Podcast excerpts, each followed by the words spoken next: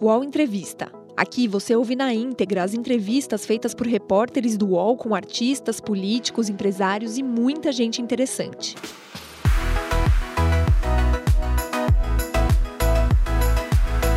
Emicida lançando Amarelo, belíssimo CD antes de tudo, devo dizer Muito para o obrigado. senhor. Muito obrigado. É um inenarrável prazer estar novamente em sua presença. Maravilha, encantado. Me diz uma coisa, ah, Wilson das Neves, como é que foi contar com ah, um, um pouco da criatividade dele pela, pela última vez? E, e- e nesse processo todo de gravação do disco, o quanto ele teve na sua cabeça desde a passagem dele? Mano, eu fiz um disco de presente pra ele. Essa foi a importância dele no processo como um todo. Porque eu não sabia exatamente, eu, eu- eu escrevo muito, e eu não sabia exatamente quais músicas iriam integrar o projeto. Mas eu tinha certeza absoluta de que a gravação que ele me mandou na fita cassete iria.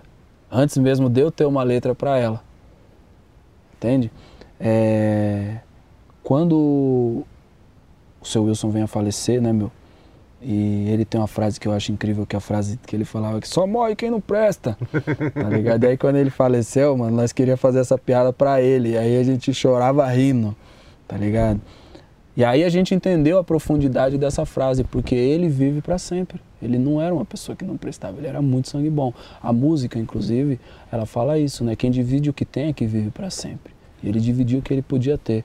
Durante muitas vezes, as nossas conversas eram muito sobre ritmo, sabe? Ele falava disso pra mim, ele falava com uma empolgação, porque ele era baterista, né, mano? Então ele falava tipo, não, mas esse lugar rítmico, rítmico, onde você divide as palavras, o jeito que você coloca elas, onde você busca isso? Eu falava, não, isso é tudo bagulho que eu roubo de vocês, mano, tá ligado? A diferença é que, tipo assim, eu não sei fazer isso no tamborim, eu não sei fazer isso na bateria, eu faço nas palavras, entendeu? Aí depois eu me viro. A gente trocava muita ideia sobre isso. E aí eu quis fazer um disco que soasse como um presente pra ele, sabe? Tem uma coisa musical muito louca, né? No momento em que a gente abre ela no piano, e eu tive a honra de ser a pessoa que tocou o primeiro piano, tá ligado? Que aí eu fui numa confiança, que peguei essas aulas de piano que eu fiz e eu falei, deixa eu pegar os acordes aqui e encontrar as notas dessa melodia. Quando eu toco, a primeira vez, soava com uma música dele. Aí eu fiquei emocionadão. E eu tava no estúdio e os caras, tipo, tava trampando também. E eu tava empolgadão tentando falar, mano, parece uma música do seu Wilson. e os caras, tipo, olhando pro sample, ok, é uma música dele. Não, vocês não tá entendendo, parece uma música dele do disco dele. Tá ligado? Nos Que últimos anos, mano, eu tive a chance de conhecer essa rapaziada mais antiga que passou pro outro lado já. Tipo, por exemplo, o o Jair Rodrigues Uhum. tá ligado? O Jair Rodrigues, mano, eu vivi uma coisa muito foda com ele, que ele me encomendou um rap. Sério? É, antes dele falecer, hum, a gente se encontrou, ele foi fazer uma participação no show do Rael, e eu já fiquei abismado, porque eu já conhecia ele. Uhum. Só que eu cheguei e fiquei assustado, porque ele tava plantando bananeira atrás do palco. E ele tinha 70 anos, mano. Eu não consigo fazer aquela É, parada. Eu também não. Aí eu olhei, ele pá, pulou, fu, fu, fu, bateu 10 pés de é, polichinela assim, né? Pá, pá, pá. Falei, então, Emicida, eu quero fazer um rap, mas eu não sou um negrão mal. Ele falou isso pra mim. Eu não sou um negrão mal. Eu sou um cara mais bucólico. Eu queria que você escrevesse um rap pra mim mais bucólico, pra gente dar continuidade na história lá do Deixe que Diga. Aham. Aí eu falei, demorou, vamos fazer. Aí, mano, tem um bilhete que eu guardo lá em casa, até hoje, numa caixa de chocolate, que eu chorei muito quando eu voltei, porque eu fui pra uma turnê. A gente fez uns shows na Argentina e voltou pro Brasil. E ele faleceu nesse fim de semana. Sim. Tá? Não, ele, ele faleceu nessa semana que a gente tava na Argentina. E aí quando eu voltei, eu deixei o bilhete lá na mesa de casa, que eu falei, quando eu voltar eu vou ligar pra ele. E no bilhete estava escrito, é, Emicida, é, telefone, Jair Rodrigues. Mas se eu não estiver, fale com a Nadine, minha esposa. E tinha o telefone da Nadine. Se ela não atender, você fala com o meu cunhado. E tinha o telefone do cunhado. Caso ele não atenda, tinha tipo uns seis telefones, tá ligado, mano? E aí quando eu comecei a fazer esse disco, eu quis muito fazer um presente, sabe? Criar um disco que fosse um presente pra esses caras. Entende? Então, de certa forma, até pelo momento que eu tô de vida mesmo, eu, eu acho que esse disco ele tem uma conexão espiritual muito profunda com uma parada que transcende a carne, tá ligado? Que da hora. Isso me leva a, a uma pergunta que tem a ver com o trabalho seu com Nave nesse disco. É, já foram feitas várias encarnações do que é o, rap com, com samba. Uh, o D2 já fez, o E o Nave já tava em boa parte sim, delas. Sim, o Nave estava em boa parte delas. Nave, ele, ele, ele- ele tem essa busca já há muito tempo. O D2 já fez, o G já fez, ah, você já fez também.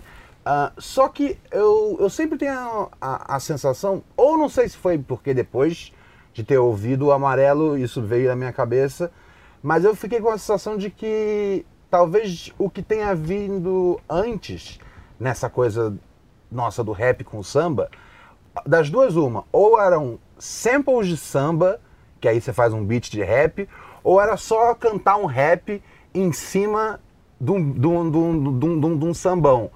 Eu senti que nesse disco encontrou tem um equilíbrio maior. É uma coisa só. É, essa parada. Eu, eu fiquei ouvindo. Foi, foi a primeira coisa que eu ganhei. Eu falei. "N- Não, não, não parece que tá fazendo tipo. Vamos trazer o rap pro samba, vamos trazer o samba pro rap. Não. Parece que é uma coisa que vocês encontraram sozinhos, assim. Fala um Essa- pouco sobre isso. Mano, primeiro nave é a Curitiba que deu certo. é tipo. Salve pro Dario Beats. É verdade, também, que também é. É, Não, tem um, pelo amor de Deus, eu nem sei Não, o que, não, que tem na. O que, que Curitiba- tinha na, na água dessa geração aí que, Curitiba mano. é embaçado nos teve beats. essa, teve essa safra aí principalmente, né, mano? O, o- Nave, Cabeça. Dario, Cabeça, tinha o Huracan, é. O. Caralho, mano, como é que chama o mano agora? Tá no Tropiquilas, porra, mano. Ele era pequenininho, tio. O... Tá na ponta da língua também. Cortou. Você. Cola uma foto dele depois. É, Mas enfim, não, é de fato um lugar da onde sai bastante beatmaker. Entende? Mas voltando. Mas a nossa ambição era a seguinte, a gente tem isso, isso é muito consciente. É, eu acho que a gente já fez muita fusão. E a gente, eu não falo eu, a gente eu falo enquanto Sim, sim. movimento cultural mesmo. É, já houveram muitas fusões de rap com samba e com várias outras manifestações da música brasileira. Mas acho que são raras as exceções em que aqui- são, são raras as ocasiões nas quais aquilo soa como uma, um gênero, uma música, uma coisa nova acontecendo. Entende? Essa colagem, ela sempre fica visível, a gente sempre encontra o lugar onde aquela parada se encontra. E desde o projeto anterior, eu acho que a gente está conseguindo criar uma coisa que não, a gente está fazendo uma coisa só. Isso é uma música do Brasil, uma música contemporânea do Brasil que eu me atrevi a chamar nessas brincadeiras do estúdio de neo samba, Aham. entende? Que é uma tem uma bagagem de samba muito forte, muito importante, mas a forma como a gente organiza ela tecnicamente dentro do estúdio vai muito para perto do rap. Então as texturas elas são realmente parecidas com a música da América do Norte, Sim. mas ritmicamente falando, em termos de harmonia, muitas vezes ela é completamente atrelada ao samba, ligada de um jeito muito umbilical, sabe? É, como começou, como da onde veio, é, eu acho isso. E se alguém que está vendo aí souber de uma coisa que antecede isso, me corrija porque ficarei muito feliz de descobrir. Mas a origem do rap com samba é a zona norte de São Paulo, Aham. entende? Aqui em 1988 a gente tinha um grupo chamado The Brothers Rap. Ironicamente esse era o nome do grupo, The Brothers Rap. Aham. O The Brothers Rap lançou um rap chamado Rap Pagode. Entende? Que era tipo, fiz um rap muito engraçado com batida de pandeiro acompanhado de cavaco. E ficava o cavaquinho. Sacou? Mas o movimento não entendeu isso aí na época. Aham. Porque naquela época o legal era parecer com o ICT. Sim. Era parecer com os Estados NWA, Unidos, NWA. Cara de mal. Então, mano, os caras olhou aquele barato e não bateu do jeito que poderia ter batido, mas a semente foi plantada ali, sabe? Tanto que depois de tantas coisas acontecerem, quem que o rap brasileiro reverencia como pai do movimento? Jair Rodrigues. Exatamente, sempre volta pra Que ele. fez o quê? Cantou, fez uma música falada em cima de um arranjo de samba. Maravilha, maravilha. Belíssimo, Que é belíssimo. incrível a história dele, que ele fala que chegou e mostrou pro, pro arranjador, né? Deixe que digam, que pensem, que falem. E o arranjador falou pra ele assim: Eu não sei arranjar conversa. que era tipo, mano, isso aí nem é música, parceiro. Você só tá falando em cima da batida. Da hora, da hora. Ahn, Me diz uma coisa. Além da, da, da- da novidade musical, né, né, né, nos beats que você trouxe com o Nave, eu senti que o flow seu para esse disco é um, é, um, é um flow novo. É um flow novo, mais cantado. Me lembra uma coisa, se a gente for pegar uma referência rápida gringa, me lembra uma coisa J. Cole que eu gosto. É, Também gosto, gostei disso, disso aí. Sim, sim. É, é, é, você, que- qual foi o preparo que você fez? Você fez alguma, eu não sei, algum, algum estudo de canto? O que, que você fez entre, o- entre, os últimos, entre o último disco e esse que você achou um novo jeito de rimar bem próximo de estar cantando? Ou, ou às vezes estando de, efeito, de fato cantando? O que eu falo é que a gente fez as pazes com o campo harmônico na forma de cantar. Por quê? Se você pega isso já não é, não é de agora, assim, é uma experiência que eu faço há algum tempo. Por exemplo, se você pega as sílabas de passarinhos Sim. e você coloca ela em cima de uma batida, tipo nomes de menina Aham. do Pepeu, Sim. você vai ver que elas encaixam perfeitamente, tá ligado? Poderia ser despencados, de voos cansativos, complicados e pensativos. A forma de cantar era outra. Mas ritmicamente falando, aquilo já estava num lugar muito parecido. O que acontece? Agora a gente dá uma estudada um pouco maior e faz uma imersão é, visando colar essa forma de canto no campo harmônico, entende? E aí nasce essa outra busca, sacou? Baseada nessa coisa de se ver como um instrumento, Sim. Entende? Porque no começo eu não fazia muita ideia do que era isso. Começo você não queria nem ter refrão. Não, mano, não. Eu queria, tipo, só falar, falar, falar, falar, falar, falar. Tipo, sete minutos falando. E aí, mano, é, quando a gente entra no estúdio agora, ouvindo as coisas que eu ouço, e aí eu acho muitas referências do que a gente pode chamar de música falada na música daqui do Brasil. Aham. Aí eu pego a Jovelina, a Clementina, o Sim. Luiz Carlos da Vila, o Adoniran Barbosa, o próprio Cartola, é, o Geraldo Filme, Moreira da Silva, perfeito. Quando eu pego todos esses caras, eu encontro muito do que a gente chama de rap dele. E aí eu venho para uma opinião muito mais subversiva, Aham. que é se pá os gringos roubou nós. Eu não duvido nada. Eu Não, porque é o seguinte, a, a manifestação, a coisa da oralidade, isso é profundamente africano. Uhum. entendeu? Não exclusivo, mas muito, sabe? Essas brincadeiras com as palavras, elas já estavam eclodindo de várias maneiras, essa brincadeira de ritmo com palavra em vários lugares. Tanto que a gente tem um repente no Nordeste. Sim. Que, ironicamente, isso para você ver como Deus é irônico, ele deu as três primeiras letras igual. Rap, repente. Da mesma forma que dizem que a guitarra do blues e o birimbau têm a mesma afinação. Será? Não é os norte-americanos, é a diáspora. Tá ligado? É a África, mano. Entendeu? Caraca. Então a questão ali é a bússola não é o J. Cole. Aham. Por mais que a gente ame e admire o que ele Sim, faz. sim, sim, sim. A bússola é o Luiz Carlos da Vila. Excelente. É, é, desde a da, da primeira tape, sempre dá pra ver que você tenta ahn, inovar, trazer coisa nova pro seu som. Mas e às eu- vezes até consigo. E às vezes, e às vezes uma vez ou outra você acertou. Não, mas sério, ah, você, você acha que assim, entre, todo, entre todos os trabalhos, esse foi o primeiro que. Esse foi. Foi a, maior, foi a curva mais, mais fechada que você deu? Numa outra direção? De fato, ele é um cavalo de pau, não em termos de ideia, mas em termos de atmosfera. Sim. Sabe? Eu acho que em outros momentos, embora eu já tivesse vontade de fazer isso, eu acho que o ambiente não estava pronto. Para isso. Hoje não. Hoje é, eu fico muito feliz de ter uma série de artistas talentosos trabalhando e eles cumprem muito bem esse papel que as pessoas costumam atrelar instantaneamente ao rap, que é essa- esse papel de uma espécie de denúncia, Uhum. sabe? É, isso tem sua validade, isso é muito importante, mas isso não pode ser um limitador. Essa não pode ser a única coisa que valida a nossa existência nem nossa experiência criativa Sim. saca? Então eu parto, me dou a liberdade nesse momento de partir para um outro ponto. E aí, pegando a referência do começo, quando eu termino a primeira mixtape, minha vida completamente, minha vida ela é, a minha vida muda completamente. Sim. O que acontece?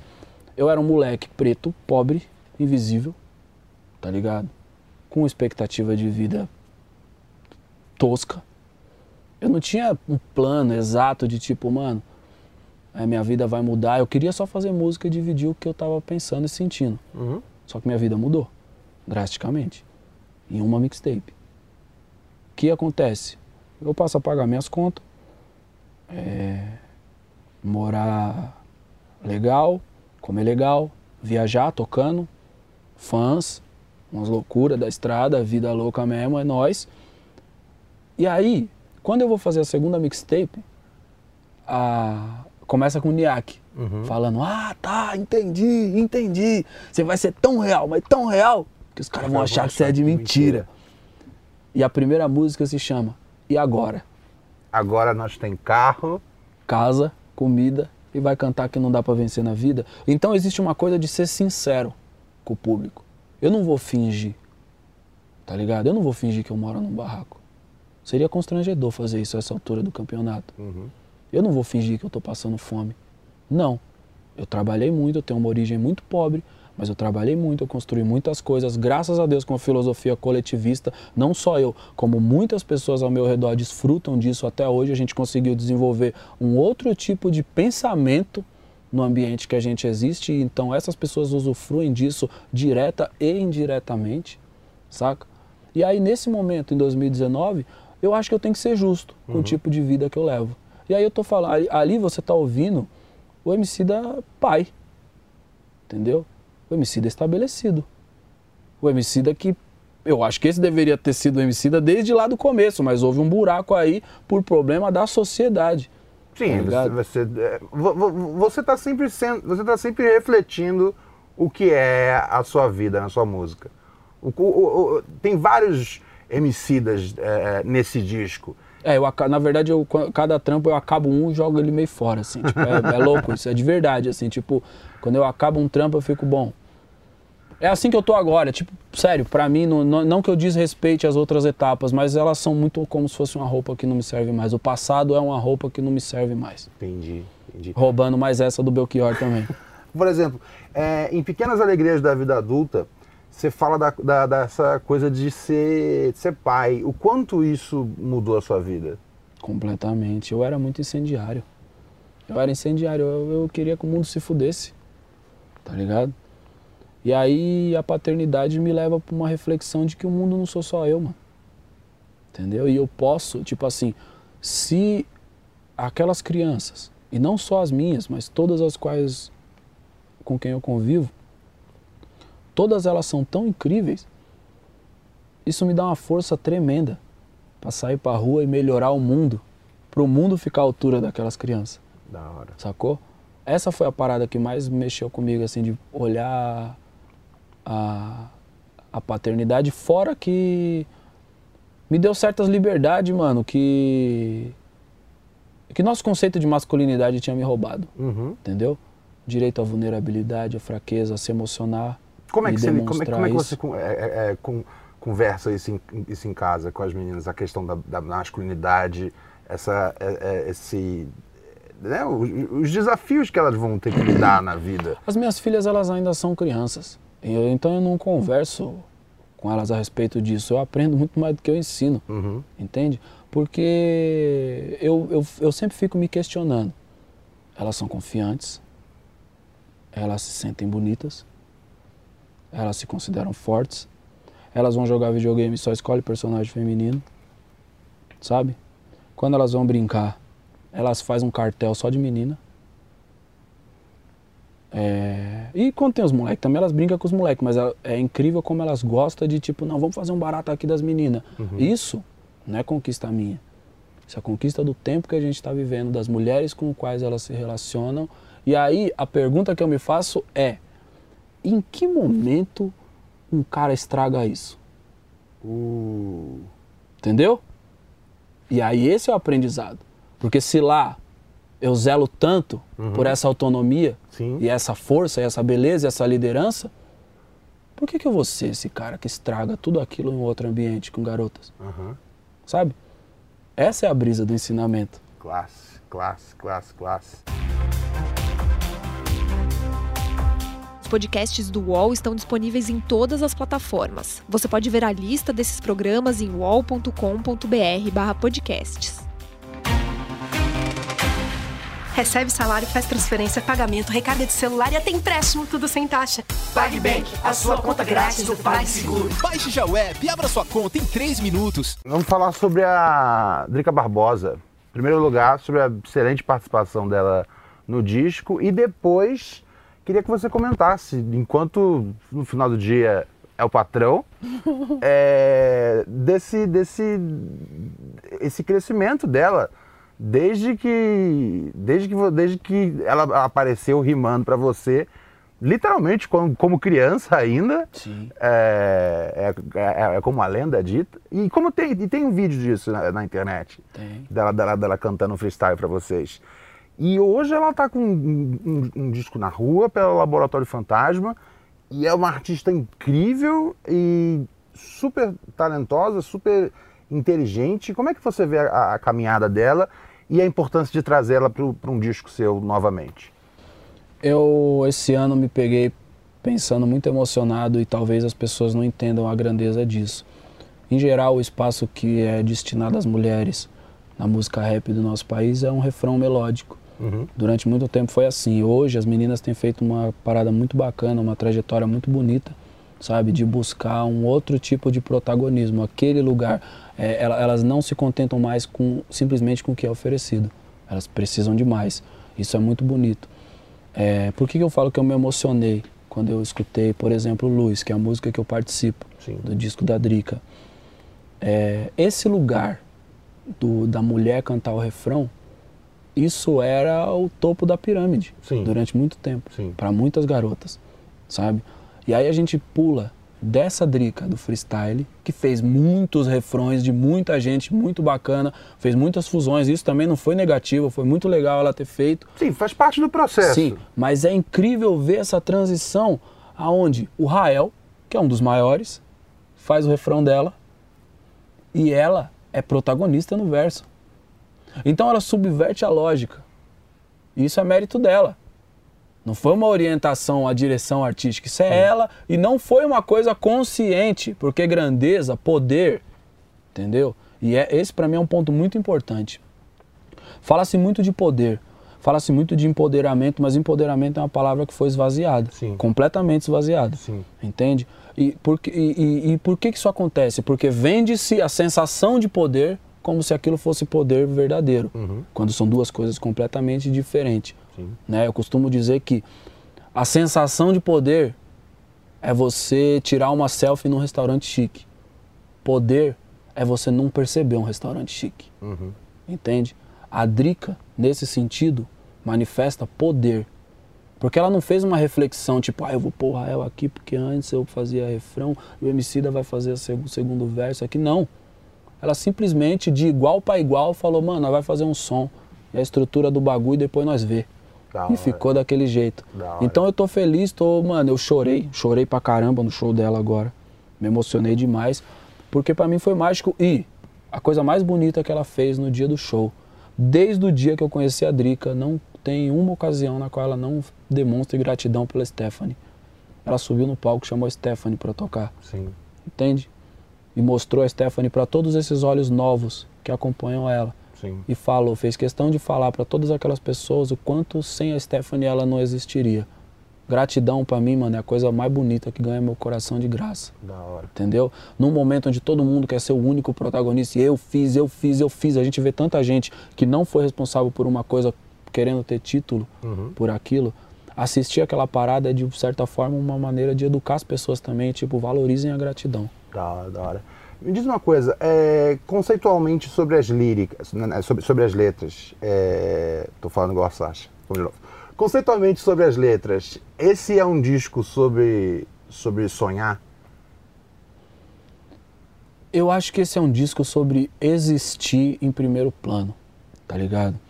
É, por que, que eu falo sobre existir em primeiro plano? A gente se contentou e se condicionou durante muito tempo a, a posição de resistência. Mas a resistência pressupõe que você está sendo atacado, tá ligado? E pressupõe que você está num combate de igual ou no mínimo no meio de um confronto onde você precisa se impor para existir. De fato, muitas vezes a gente precisa se impor para existir, mas a gente não pode condicionar a nossa existência a isso. Então o disco ele é sobre a plenitude da existência, transcendendo o que feriu a gente. Entende? Eu não sou o racismo. Eu sou alguém que atravessou o racismo. Uhum. Entende?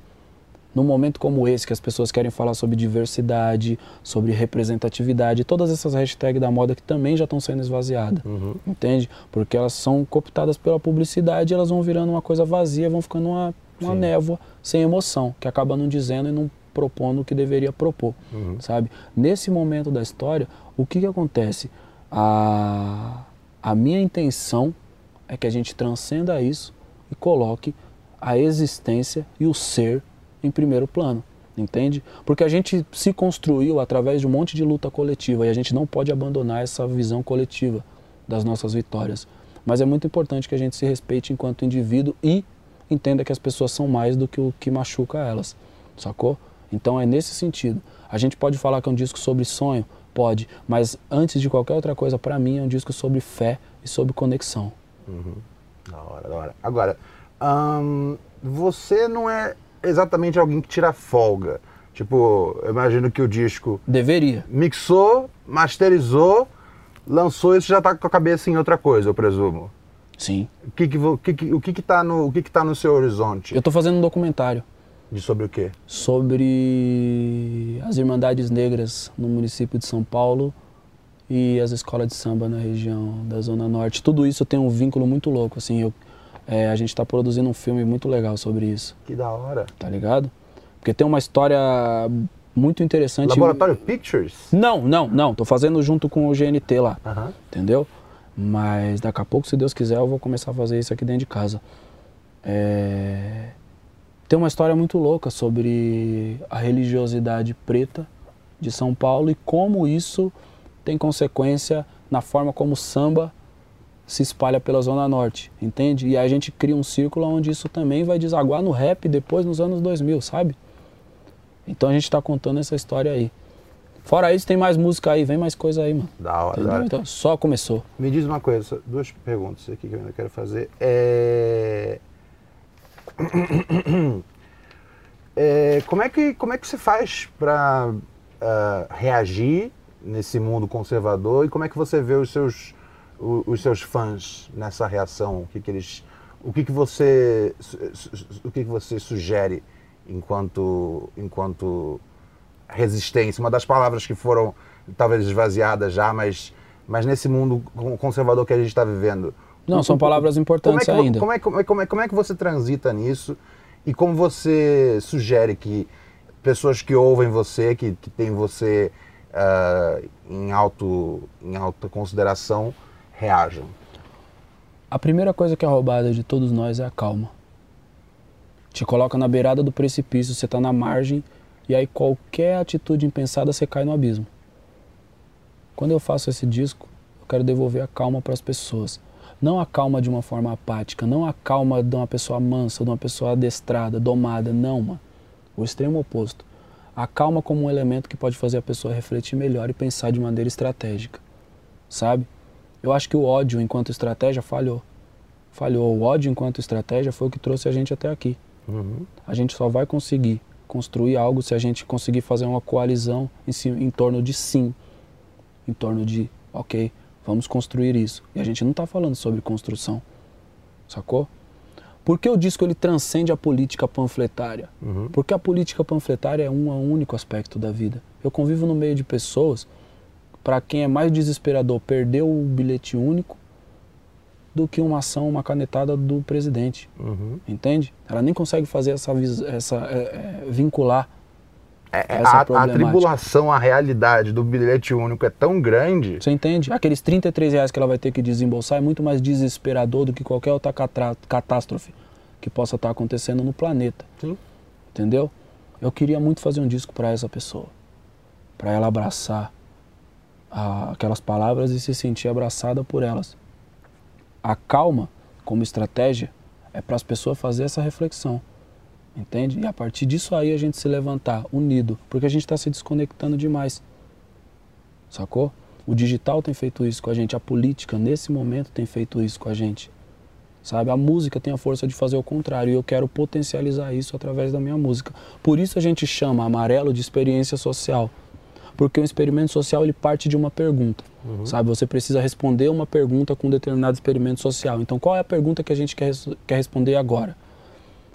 É possível de fato transformar os lugares com música?